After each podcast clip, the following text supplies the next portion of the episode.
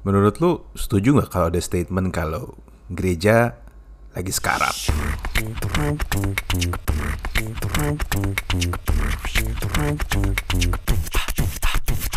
Oke, balik lagi dengan gue Raguel Lewi Dan gue Denny Gamadi. dan selamat datang di podcast Let's Talk About Church. Yes, because church is you. You.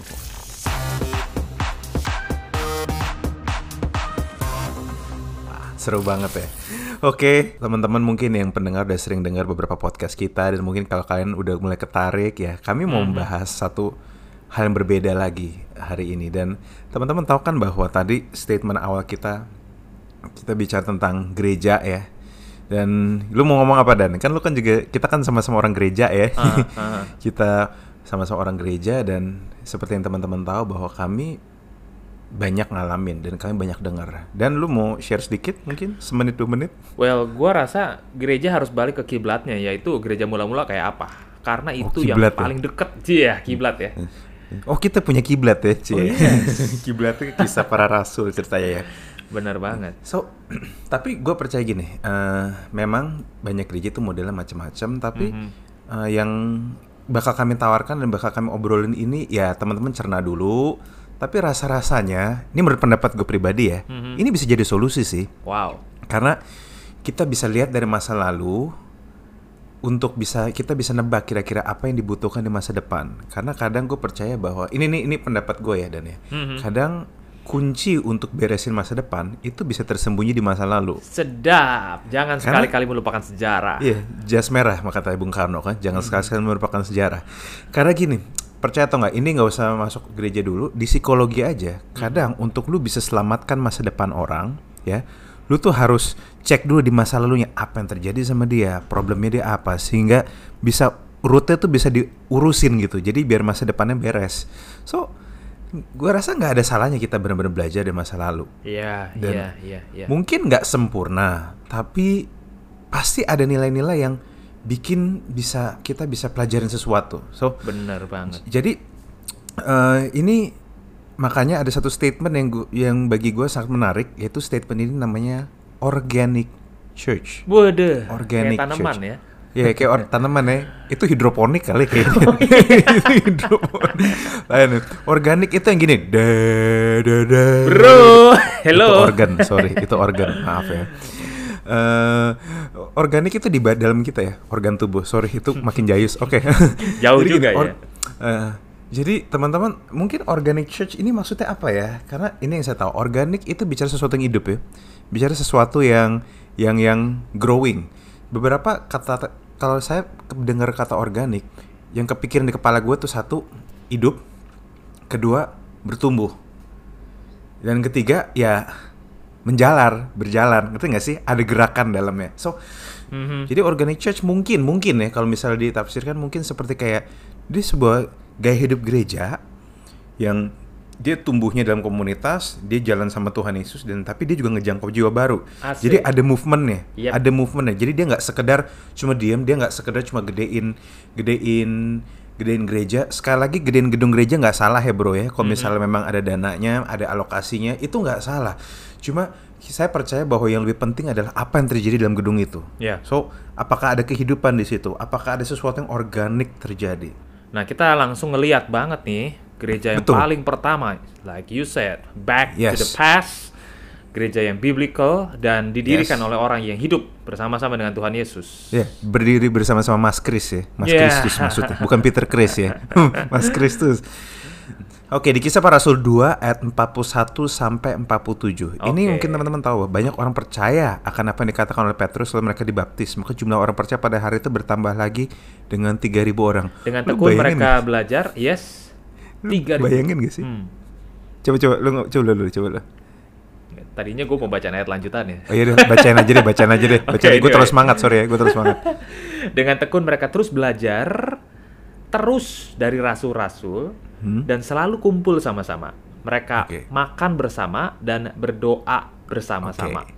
Nah, banyak sekali keajaiban dilakukan oleh rasul-rasul tuh sehingga semua orang kagum dan takut. Antara kagum sama takut nih. Hmm, fear and tremble. Alright.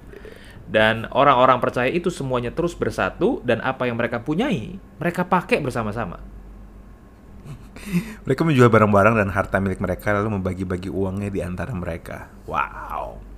Semuanya menurut keperluan masing-masing. Dan setiap hari mereka terus berkumpul di rumah Tuhan serta makan bersama-sama dengan gembira dan rendah hati di rumah-rumah mereka. Mereka terus memuji-muji Allah dan disenangi oleh semua orang. Setiap hari jumlah mereka terus bertambah karena Tuhan memberikan kepada mereka orang-orang yang sedang diselamatkan. Ini Wonderful. versi bahasa Indonesia sehari-hari. Right. ada yang menarik yaitu bayangin gak sih eh, kalau Petrus ya zaman dulu khotbah sekali khotbah 3000 orang bertobat kan. kalau beberapa di antara kita khotbah langsung gereja sepi habis itu. Oke, jadi eh, ada beberapa statement yang menarik bahwa ada sekali khotbah itu dari 120 orang kira-kira jadi 3000 orang. Boom. Dan kalau teman-teman perhatiin baik-baik, ini kami udah sempet uh, do the homework. Jadi minimal minimal ya, kalau kami perhatiin dengan detail ada lima lima lima pilar ya kasarnya. Kalau pakai kata pilar mungkin cocok ya bro ya. Sedap. Lima hal yang gereja lakukan, gereja mula-mula lakukan. Hmm. Jadi gereja mula-mula itu nggak identik sama gedung. Mhm. Nah tapi identik sama lima hal ini. Yes. Satu, teaching Ajaran dari Tuhan ajaran Yesus yang diulang. dari Tuhan Yesus Hmm. dan Roh Kudus itu yang membuat mereka bisa bicara sambil mereka tuh mengandalkan kuasa Roh Kudus, mengandalkan Tuhan. Mm-mm. Dan jadi ajaran mereka itu ajaran yang sudah Yesus ajarin sebenarnya, tetapi firman Tuhan bilang kan Roh Kudus kan mengingatkan kembali kan, Bener. mengingatkan Yes. kembali. Jadi jadi gue bayangin ini cuma bayangan gue. Jadi pada waktu Petrus khotbah tuh seakan-akan pada waktu dia ngomong itu dia kayak inget lagi apa yang Yesus sudah Ah. ngomong, apa yang apa yang Yesus sudah pernah ngomong dan tiba-tiba begitu dia Roh Kudus itu kasarnya kayak hidup di dalam dia, mungkin bukan dirasuki ya, hidup di dalam dia. Itu kayak ah I remember dan dia ngomong dengan sepenuh keberanian dan 3000 orang. Itu pasti Wow. menggugah banget sih. Wow. Bayangin gak sih 3000 orang kalau cuma standing ovation itu biasa ya. Barack Obama pernah pidato sampai standing ovation. Ini 3000 orang sampai hati berubah bagi gua. Berubah. Uh-huh. I think ini bisa dibilang mungkin orasi terhebat sepanjang masa. Mhm. Mhm. Ini orasi Iya. terhebat sepanjang masa dan kayaknya gila aja. Nah, yang kedua ada namanya fellowship. Yap. Orang suka mikir fellowship tuh kumpul bareng, makan bareng, jalan bareng, main bareng. Well, itu bener, tapi itu bukan Ya. esensinya. Itu activity-nya. Betul. Betul. Esensi dari fellowship atau koinonia adalah partisipasi, Kontribusi. kontribusi, sharing sedalam itu.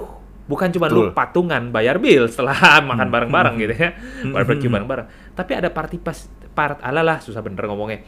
Partisipasi. Ada bener berbagi hidup di dalamnya. Bahkan lebih jarang lebih jauh lagi apalagi dibagi, Bro? Mereka sampai yang ketiga ada sharing barang-barang material. Nah, Barang-barang material tuh apa contohnya? Baju, mebel. duit, Mhm. mebel, rumah. Jadi ini lucu, tapi justru barang-barang itu mereka kasih.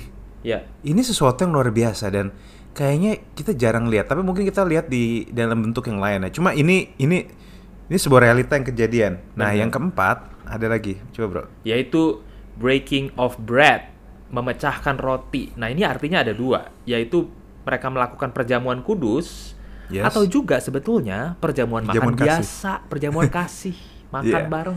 Tapi pokoknya gini, mereka makan sama-sama dan mereka mengingat Tuhan sambil makan sama-sama. Yap. Perjamuan kudus kan bicara tentang bagaimana kamu makan roti dan anggur untuk mengingat pengorbanan Kristus. Mhm, mhm. Oke. Dan yang terakhir apa yang mereka lakuin? Mereka berdoa sama-sama. Oh, good. Oke. Powerful. So, gereja mula-mula lakukan lima hal yang sangat sederhana. Pertama, Yes. ada teaching yang kuat karena mereka melanjutkan ajarannya Tuhan Yesus meskipun waktu itu banyak ajaran-ajaran yang juga lagi beredar di, di sekitar mereka yang nggak benar. Yang kedua, ada fellowship, koinonia, partisipasi berbagi hidup. Tapi yang ketiga lebih dalam lagi adalah sharing material goods. Sharing Yes. barang. Kalau kita dengerin kasih orang Yes. kuping, dengerin ceritanya, well that's good. Tapi mereka sampai berani sharing barang, itu pengorbanan. Sampai dibilang apa yang kamu punya itu adalah milik bersama. Wow. Dan Ini keren sih. mereka makan bareng, perjamuan kudus dan terakhir mereka doa sama-sama. Pengen denger lanjutannya? Pantengin terus podcast Let's Talk About Church because church is you.